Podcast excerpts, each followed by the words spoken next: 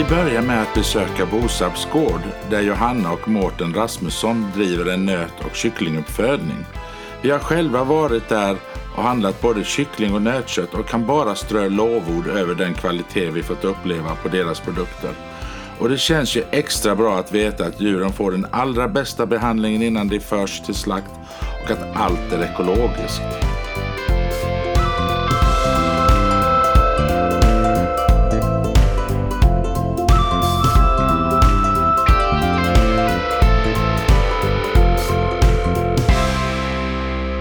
Tack för att jag fick komma hit. Tack för att du ville komma. Ja. Jag har ju varit här och köpt kött och varit med på öppet hus några gånger och tyckt det var jättehäftigt. Och maten som jag lagar hemma med kött blir magiskt. Så därför följde det sig naturligt att jag bad och får komma hit och prata lite om er och er gård. Mm. Kan du berätta lite om gården till att börja med? Ja, vi är alltså på Bosarps gård i Blentarp som jag och min man Mårten äger och driver sedan 2012. Här har vi ungefär 10 000 platser för ekologiska kycklingar som vi föder upp. 60 000 om året blir det på den här gården. Vi har 200 nötkreatur varav cirka 60 moderdjur. Kor då, som föder varsin kalv om året. Kalvarna föder vi upp till de är mellan 2 och 3 år gamla och då går de till slakt i Sjöbo. Jag köpte ju en ko som var 4 år här. Hon var 4,5 år, ja. Vi har ju, huvudsakligen är det ju ungdjur som är mellan 2 och 3 år gamla som vi slaktar. Men ibland blir det kor som inte ska vara kvar i avelslivet längre. Det kanske är så att de inte har blivit dräktiga eller att de har någon annan egenhet som jag inte gillar och att de inte får lov att vara kvar längre av den anledningen. Och då blir det också att vi säljer kött från korna, såklart. Är det ett finare kött än från djuren? Det är ett mognare kött. Det är väl en smaksak. Alltså vi säljer ju sällan kor som är äldre än 5 år. För då tycker jag att skillnaden på köttet kanske blir för stor. Jag vill ändå att kunden ska känna igen sig varje gång den handlar. Mm. Och ett ungdjur mellan 2-3 år eller en ko på 4-5 år. Det är inte jättestor skillnad. Det blir kanske lite mer marmorerat, mer smak, lite grövre köttfibrer, kanske lite mörkare röd färg på köttet. Men i grunden är det ju ingen stor skillnad, skulle jag inte säga. När jag tittar på, vi kommer dit senare, men när jag tittar på kött och tittar på tv-program och YouTube så man kan följa allt nu, så verkar det ju som att ju längre kött hänger och ju finare blir det, men det är svårt att få kött att hänga länge i både hemma och slakta nu för tiden. Ja, och det har väl att göra med till exempel platsbrist i kylarna. Vårt kött brukar hänga cirka 10 dagar. Och jag skulle säga att det är fullt tillräckligt för att det blir bra. Sen finns det ju de som önskar att det ska hänga i 3 månader. Dels har vi inte möjlighet på det slakteriet vi anlitar, utan det finns inte plats helt enkelt i deras kylar för djuren hänga så länge. Och sen det måste ju också bli mycket dyrare det köttet, och jag tycker trots allt att vårt kött är dyrt nog. Jag tycker det funkar jättebra som det med runt 10 dagar. Och ibland skulle man kunna spara till exempel biffstocken med ryggbiff, oxfilé och entrecote på ben och låta dem, när man styckar resten av djuret så sparar man dem och låter dem hänga lite längre. Men det är ingenting som vi har för vana att göra, men ibland händer det.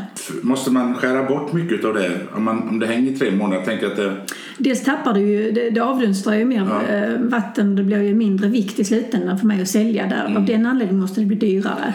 Och sen kostar det också att ha det, ta plats på slakteriet, och hanteringen blir lite dyrare. Och sen blir det ju en exklusivare köttbit. Ja. Så att jag vet faktiskt inte vad det skulle landa på i pris om man skulle göra så, men dyrare måste det ju bli. Ja, det förstår jag. Jag berättade för dig när vi var här och handlade sist att jag var ju på ett ställe i Stockholm där de hängde själva inne i butiken, så de hade tre olika kylar de kunde hänga där för. Ja.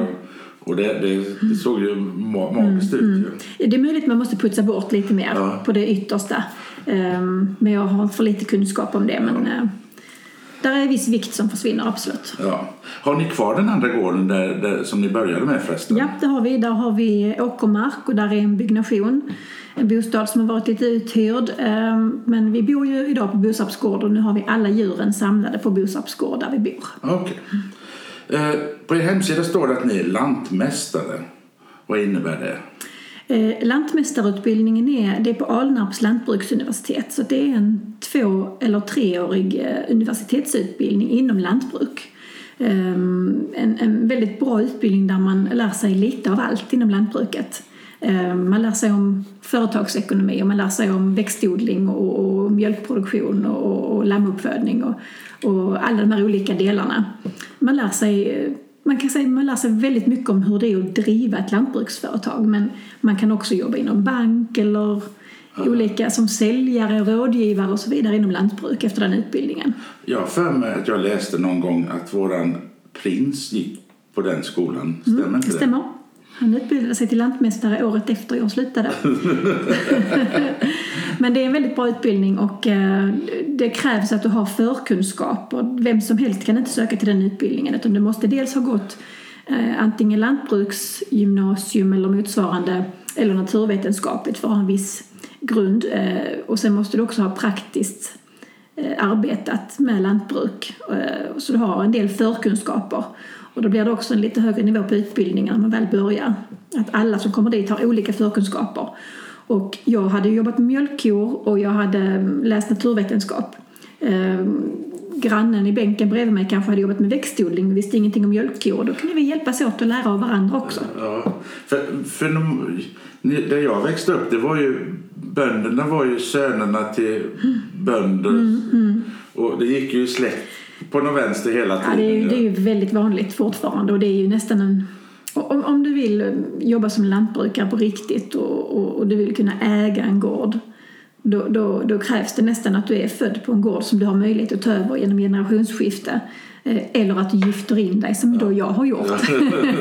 För att köpa en gård för pengar, det är väldigt stora kapital. Och det kan inte vem som helst göra, utan du måste ha en väg in. Du kan ha tur och hitta ett arrende, du kan arrendera en gård och bygga upp ett kapital och kanske kunna köpa mark i framtiden, men börja från noll och bli lantbrukare, det är väldigt svårt. Då är det en anställning som gäller på en gård liksom. Så vi måste vara rädda om våra lantbrukare. Absolut. Kan du berätta först kanske, vilka djur har ni på gården? Och du berättar hur många höns, men hur många kor har ni? Ja, då har vi har 60 moderdjur och då föder de varsin kalv på våren här ute i skogen bakom gården. Mm. Vi har ju ett system för korna där. Vi har inga stallar, vi har inga ligghallar, vi har inga vindskydd eller någonting i byggnadsform. Utan här går korna utomhus året runt. De betar naturbetesmarker i närheten av Blentarp på somrarna. Och vintrarna bor de i skogen bakom gården. Och där har de vindskydd i form av skog helt enkelt. Det är enligt djurskyddslagen ett krav att du ska ha ligghall till djuren. Mm. Men det finns då en möjlighet att få dispens via Jordbruksverket om du har rätt förutsättningar på gården. Vi har till exempel väldigt sandiga jordar. Det blir inte särskilt kladdigt. Vi har stora ytor som djuren kan röra sig på, så att man inte belastar marken för hårt. Och vi har naturliga vindskydd i form av skogen. Sen har vi djur som är starka och tåliga och väl lämpade för att leva utomhus hela vintern. Liksom bra med päls och bra med hull och tåliga djur som mår bra även om inte de har ett stall att gå in i. Och under vintern har vi då kontroller av veterinär som kommer ut och kontrollerar att det fungerar. Och jag skulle säga att det finns inget bättre system för djuren än att få vara ute hela tiden och leva som i en naturlig flock. Hur kommer det sig att det blev så? När vi flyttade hit 2012 så hade vi redan ungefär 15 kor på den tidigare gården. Då hade vi dem på stall hela vintern och de gick på sommarbete på somrarna. Och redan första året här så började vi fundera på det här och vi såg ju framför oss hur väl lämpad den här gården med sin skog och sin sandiga jord skulle vara för utedrift. Så dels var det en ekonomisk fråga. Det är ju väldigt stora investeringar att bygga ett stall. Vi ville ju ta hit korna till denna gården och bygga ett stall. Det är ju miljonbelopp i investeringar och det hade vi inte möjlighet till. Så dels var det ju en fråga om att kunna fortsätta att driva nötköttsproduktionen utan att behöva bygga. Det var ju en väldigt bra väg in. Och sen efter första året när vi såg hur väl det fungerade, för vi visste ju inte hur det skulle fungera att ha djuren ute, vi hade ingen erfarenhet av det. Men redan första året såg vi att det fungerade jättebra. Alltså vi har så friska fina djur och alla kalvarna som föds, de föds levande, de är friska, fina och pigga, inga lunginflammationer, inga diarréer.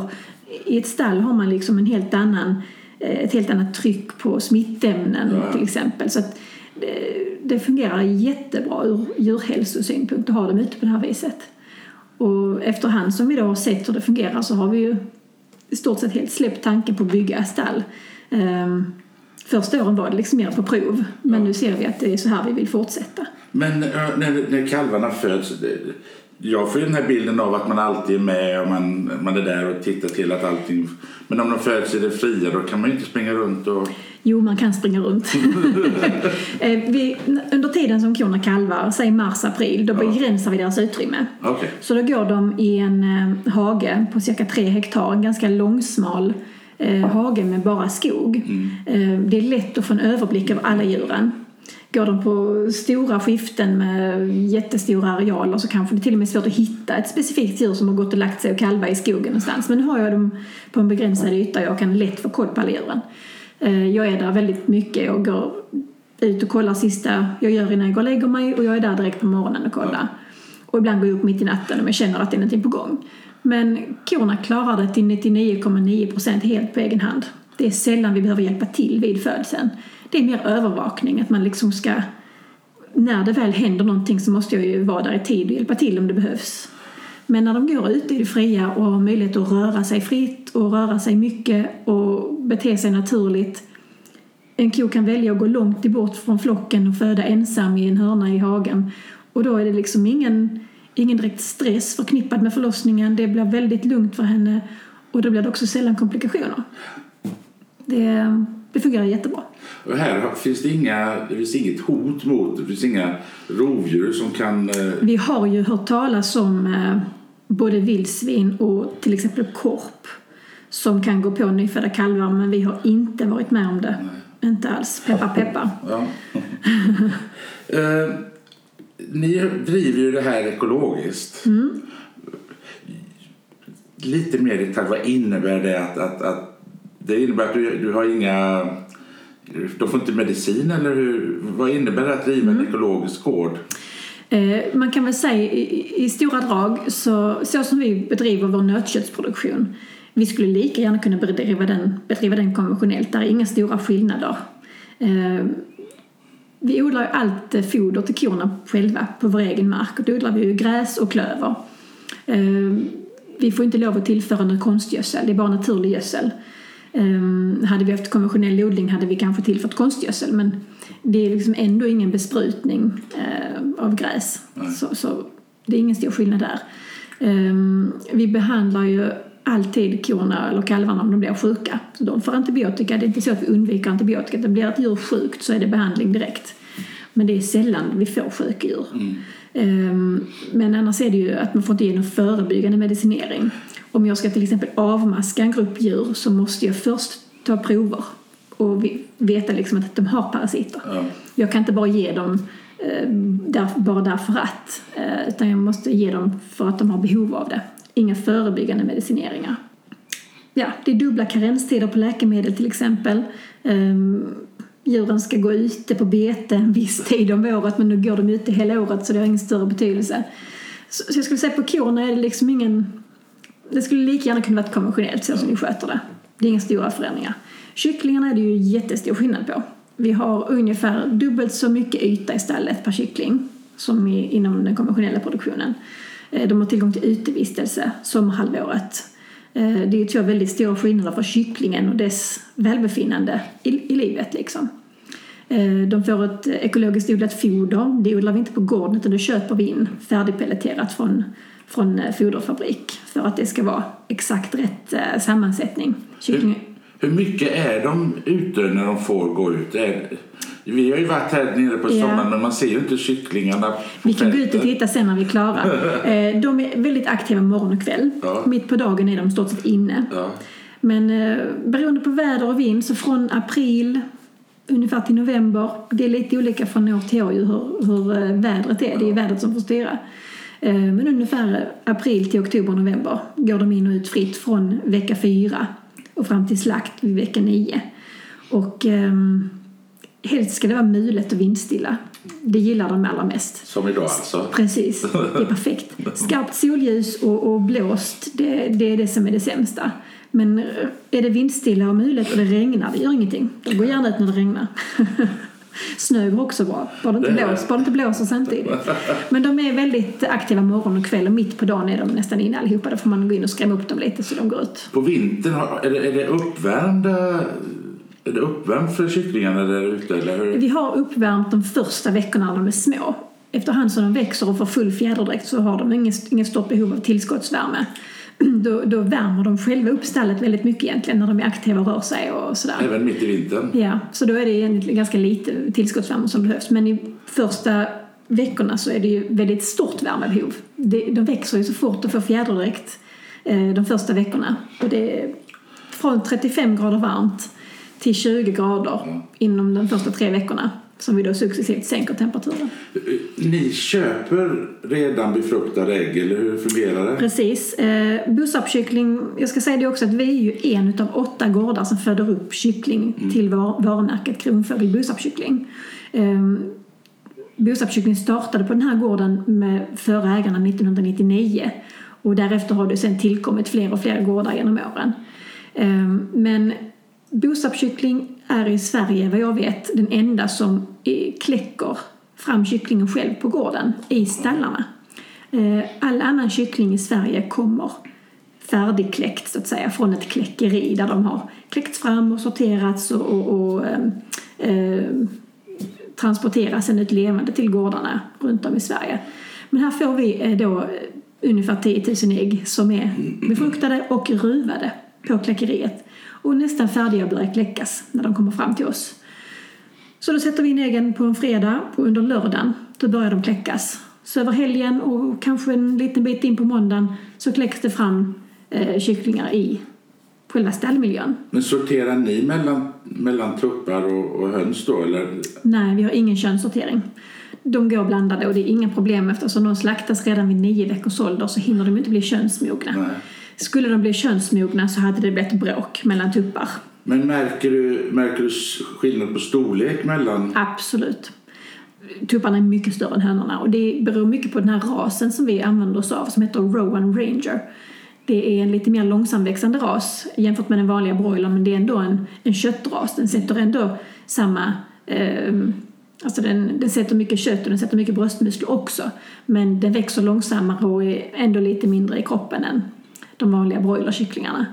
Men storleksskillnaden mellan tuppar och hönor är betydligt större på den här rasen än på vanliga broilers där. Tupp och hönor växer ungefär lika fort. Ja, men de flesta plockar bort alla tupp. Inte inom slaktkycklingproduktion. Inte? Nej, absolut inte. Det är till exempel om du har ett stall där du ska ta fram du kanske ska ta fram ägg som sen ska kläckas till värphöns. Mm. Det är då man sorterar bort tupparna ju. Okay. Då vill man bara ha hönorna. När det gäller hjärtefrågor och ert lantbruk, vad har ni för några hjärte? Det är några stycken. Alltså det första handlar om djuren och djurens liv. Du frågade mig innan vi började spela in här hur, om inte det är jobbigt att skicka djur till slakt till exempel och så rent känslomässigt. Men jag upplever inte det alls så. Det har alltid varit en naturlig del för människor att äta kött från djur. Liksom. Ja. Skillnaden idag mot... På stenåldern till exempel att idag jagar inte var och en sitt byte utan idag har vi lantbrukare som föder upp djuren och skickar till slakteri och sen köper vanligt folk köttet. Men det har alltid varit en naturlig idé att människor dödar djur för att äta köttet. Liksom. Så jag ser inte det alls som något konstigt och det handlar om för mig att vi ska behandla djuren med respekt och det ska liksom vara de ska ha ett bra liv och hela vägen fram till slakttidpunkten så ska de ju behandlas med respekt. Och behandlas väl, lugnt och stressfritt så långt det bara går. Och jag känner att vi gör hela den biten väldigt bra. Så när jag skickar man djur till slakt, korna kör jag själv ända till slakteriet och lastar in i stallet. Ankomststallet på slakteriet, en halvtimme innan slakt kanske. Och kycklingarna reser cirka 20 minuter med lastbil till slakteriet som ligger i närheten av gården. Så att jag har inga sådana problem. Så att djuren får ha ett riktigt bra liv, att de behandlas väl och får utlopp för alla de här naturliga beteendena som de har liksom i ryggmärgen under sin levnadstid. Då tycker jag att man med gott samvete kan låta slakta djuren och sen äta köttet. När det gäller, bara tillbaka till kycklingen medan jag har det här i huvudet. Mm. Du sa att det finns 8 gårdar som alla går under Bosarps kyckling. Uppföder alla upp kyckling på exakt samma sätt? Ja, det är exakt samma uppfödning. Olika lång resa till slakteriet. Ja. Det är det enda som skiljer, skulle jag säga. Och de är fördelade runt om i södra Sverige. Södra Sverige. Okej. Så vi är de som har närmast till slakteriet här från vår gård. Och med tanke på namnet på kycklingen så började det här också förmodligen. Ja, men precis. Nej, och sen det här med hjärtefrågorna, det är ju djuren. Om man sen tar nästa steg när djuret väl är slaktat och vi ska ta hand om köttet. Jag har blivit mer och mer intresserad av hälsoaspekten ur den maten vi äter idag och hur köttet påverkar och så vidare. Och till exempel både för klimatet och för plånboken och för din egen hälsa, ät lite mindre kött. Vi behöver inte mycket kött. Välj ett lite dyrare svenskt kött, gärna ekologiskt om du kan och direkt från en gård om du kan. Men att man ska liksom lyfta fram mervärden i det svenska köttet generellt. Och har man möjlighet så ska man ju ta steget längre och då välja ett gräsbetat kött och hela den biten. Så det är också en hjärtefråga. Och att man ska äta hela djuret. Man ska inte bara sikta in sig på rostbiffen kanske, utan man kanske ska lära sig lite mer om hur vi gjorde förr. Ja. Man slaktade ett djur och sen åt man upp allt som gick att äta. Och vi har själv börjat göra det lite mer här hemma. Och, alltså det nyttigheterna man äter, till exempel lever jämfört med en oxfilé, det är som natt och dag. Ja, ja. Och vi kokar benbuljong på benen efter djuren och jag tar tillvara allt jag kan på ett djur. Allt som jag får lov att hämta ut från slakteriet som livsmedel. Ja. Det säljer jag och jag har ingenting över. Jag önskar att jag skulle kunna få tillstånd. Jag ska söka tillstånd på Jordbruksverket att få lov att hantera till exempel blod. Ja. Det finns andra delar av djuren som du ska ha särskilda tillstånd för att få lov att hantera. Men jag får ju frågor hela tiden. Folk vill köpa de här delarna numera. Ja, men det blir vanligare och vanligare. När jag växte upp, jag är ju lite äldre än er, så då tog man ju tillvara på precis att mina föräldrar om något, då tog precis allting. Precis, och där kan vi snacka om matsvinn. Mm. När så mycket som skulle kunna ätas och verkligen gynna människors hälsa. Ta bara blod. Ja. Alltså vi blandar i lite blod ibland när vi gör till exempel hamburgare. Ja. Ta lite extra blod i nötfärsen, du märker inte det. Smakar ingenting konstigt. Och det är ju jättenyttigt. Med vitaminer, mineraler och järn och det är väldigt intressant. När jag tittar på de här kockprogrammen på tv, då är det ju väldigt mycket delar. De använder ju delar som man aldrig har hört talas om och menar på att det är det finaste köttet du kan, äta. Kunskapen finns inte idag, tror jag. Alltså det som finns till salu i matvarubutikerna, det är det folk köper. Och de här lite udda detaljerna, de måste du själv söka upp. Jag lär mig hela tiden nytt från mina kunder, kan jag säga. Och för inte så himla länge sedan så fick jag en ny kund som kontaktade mig. Han är från Sydamerika och ville äta mellangärde. Jag har aldrig hört talas om att man äter mellangärdet. Men det var inga problem. Då började vi stycka ur de finare delarna av mellangärdet och så köper han det från varje slakt. Ja. Jag har en kund som köper alla mina mellangärden till exempel. Och jag har någon kund som vill ha något annat speciellt liksom. Och så länge jag får lov att ta ut från slakteriet och hantera det som livsmedel enligt mina tillstånd och registreringar, så gör jag det. Det är ju mycket, libanesiska köket till exempel har ju väldigt mycket mage och sånt som de äter som vi. Och det har ju fått nej från slakteriet att jag har en kund som gärna skulle köpa tarmar och mage och allt möjligt. En kund som uppväxt i Afrika och är van också vid det här att man slaktar djuret så äter man allt. Och tyvärr får jag inte lov, för att det är ju så att säga kontaminerat. Tarmar och mage är kontaminerat, så det får inte lov att lämnas ut. De har inte utrustning, tror jag, till att rengöra det tillräckligt för att det ska få lov att gå som livsmedel. Precis. Utan det går ju istället vidare till kanske tillverkning av hundfoder och så vidare. Och det gillar våra hundar. Ja, det gör de. Men jag tycker det är också en hjärtefråga som jag gärna försöker förmedla. Att folk ska tänka till lite och ändra sina vanor. En sån sak som att äta hela djuret istället för bara de fina bitarna, det gynnar alla. Ja, absolut, absolut. Och det blir också väldigt mycket billigare. Ja, men jag tycker det är kul att testa och lära mig nytt och hela den biten. Och som i år, jag har ju rökgrillat rostbiff med kappa hos er. Mm. Och det blir ju så mjukt så det bara smälter. Du behöver ju knappt tugga köttet. Man måste lära sig att tillaga de här lite udda bitarna och inälvsmat. Du ska bara lära dig att tillaga det rätt. Lever ska ligga i mjölk har jag lärt mig. Ja, det är möjligt. Ja. Nej, men det är en förändring som skulle behöva. Vi var ju hos er på öppet hus i påskas. Mm. Hur många sådana har ni om året? Det här eventet vi hade i påsk som vi kallade vårvandring bland kor och nyfödda kalvar. Det var första gången vi hade det. Och det var väldigt stort intresse och vi när vi startade och marknadsförde det evenemanget så hade vi hade liksom inte förväntat oss så stort intresse. Och när vi närmade oss eventet så var vi nästan lite nervösa för tänk om det kommer så många att vi inte kan ta emot alla. Ja. Det såg ju nästan ut så på Facebook. Och jag tror kommande evenemang ska vi nog ha lite mer struktur kring att man kanske ska föranmäla sig så vi liksom inte står här helt handfallna och har för många bilar. Men det var första gången och det var väldigt lyckat. Det kommer vi säkert att göra igen. Kanske inte varje år. Det får vara ju mån om tid liksom, för våra barn pratar fortfarande om den. De var ju lite sena så de fick ju följa med din make ner lite efter alla andra och titta på korna. Men det är kul, vi har liksom alla möjligheter att visa upp vår verksamhet för vi har djur som är lugna och vana vid människor. Man kan komma ganska nära in på dem och det är trevligt för det är inte så himla lätt. De flesta ser kor som går och betar längs med vägarna när man är ute och kör i det skånska landskapet. Men att komma ut på en gård och få prata med bonden och få komma ända fram till djuren och se och ha möjligheten att ställa frågor. Och det blir ju väldigt bra diskussioner när man står där bredvid djuren och pratar med folk. Ja. Så det är någonting vi verkligen gillar och gärna gör. Och visar liksom, djuren för våra kunder. Och sen... Vi har ett evenemang som vi har årligen på höstkanten. Första helgen i september varje år. Vi har varit med 4 eller 5 år nu på ekorundan. Ja. Ekorundan.se. Då är det flera gårdar runt om i Skåne som öppnar under en helg. Sina gårdar med rundvandringar, lite föreläsningar. Man kanske kan få klappa något djur eller sitta i en traktor. Det är olika aktiviteter på olika gårdar. Ja. Och då tar vi emot besökare och visar verksamheten och berättar och öppnar butiken och bjuder på lite fika och så. Så 1 till 2 gånger om året har vi väl sådana lite större evenemang. Men sen visar vi ju, vi har ju en gårdsbutik som vi öppnar efter tidsbokning. Vi har inga fasta öppettider i dagsläget. Nej. Utan vi öppnar gårdsbutiken mot beställning eller tidsbokning.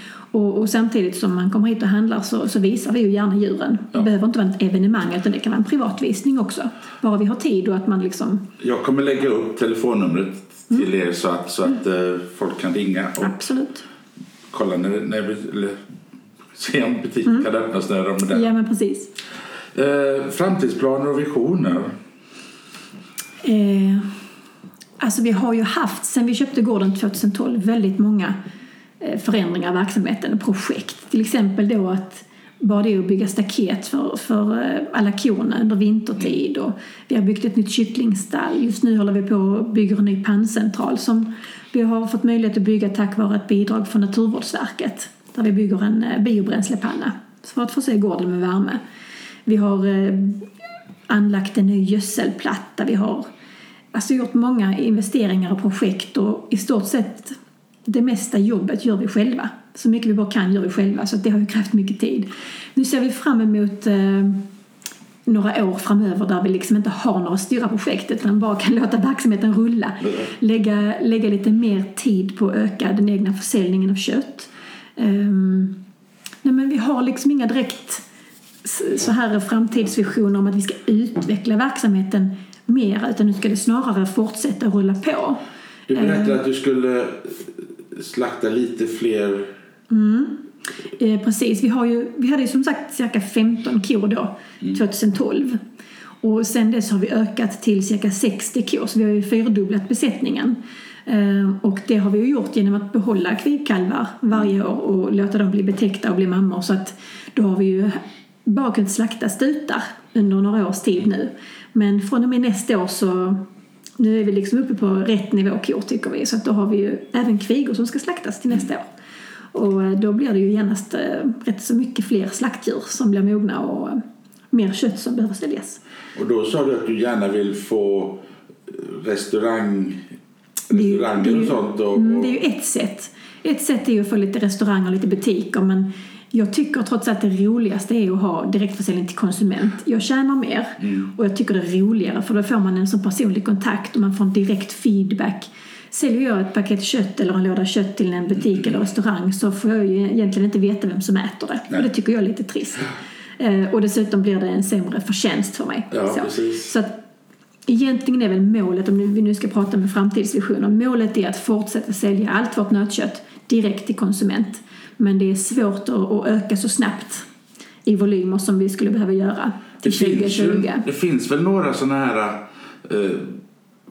organisationer där som har gått ihop för att kunna sälja till slutkonsument också? Det finns, men jag är inte intresserad av det heller. Det är ungefär samma sak. Då får inte jag träffa slutkonsumenten kanske.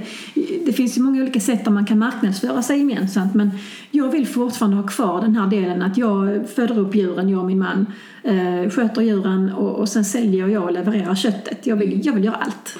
Så länge jag orkar och hinner så vill jag göra allt. Och jag är inte riktigt redo att släppa det. Jag tycker det är lite grann en av vår styrka också. Tycker jag också. Och för kundens del, om jag skulle vara konsument så skulle jag uppskatta den biten att faktiskt det är bonden som kommer hem till dörren och levererar. Ja. Och man kan fråga om man är intresserad om djuret eller om uppfödningen. Så att målet är att fortsätta som vi gör. Ja. Fast i lite större volymer som behöver komma ut. Och jag tror att fler och fler kommer att anamma det här som... Det debatteras ju mycket att man ska äta mindre kött. Så att jag tror att jag kommer ha fler kunder men som köper mindre. Och jag tycker det är bra. Ja. Men jag behöver ju nå ut till fler kunder då. Så är det ju. Men vi har ju också, vi har också anammat det att äta mindre. Men, och också äta bättre. Ja, precis. Och rent näringsmässigt behöver vi inte så mycket kött. Det är rätt tufft för matsmältningsapparaten också att hantera mycket kött. Det finns liksom ingen mening med det. Det blir bara dyrt och det blir jobbigt för kroppen och... Det blir inte bra någonstans. Men det är gott. Ja, det är jättegott. Det är jättegott.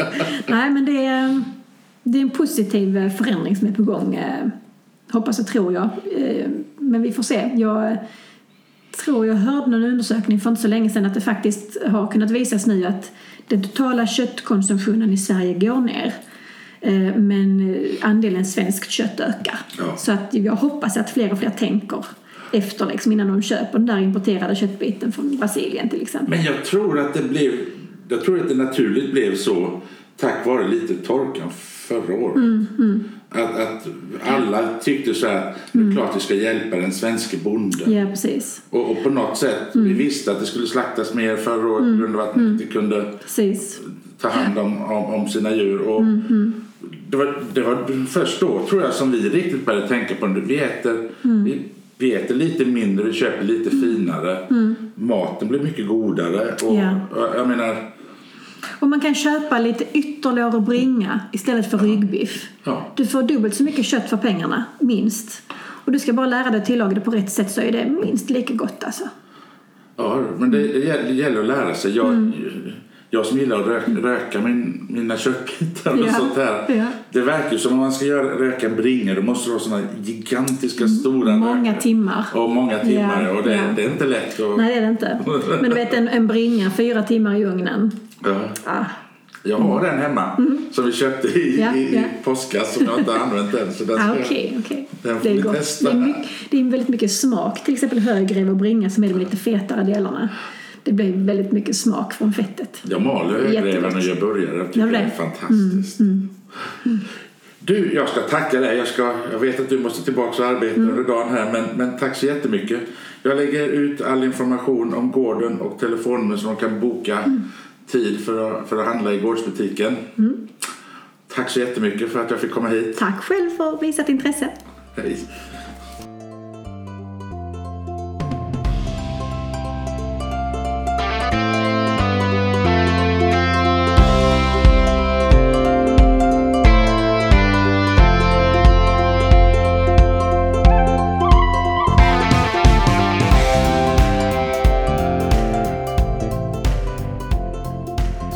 Det var programmet om Bosarps gård. Ni hittar dem på Gamla Lundavägen 1820-68.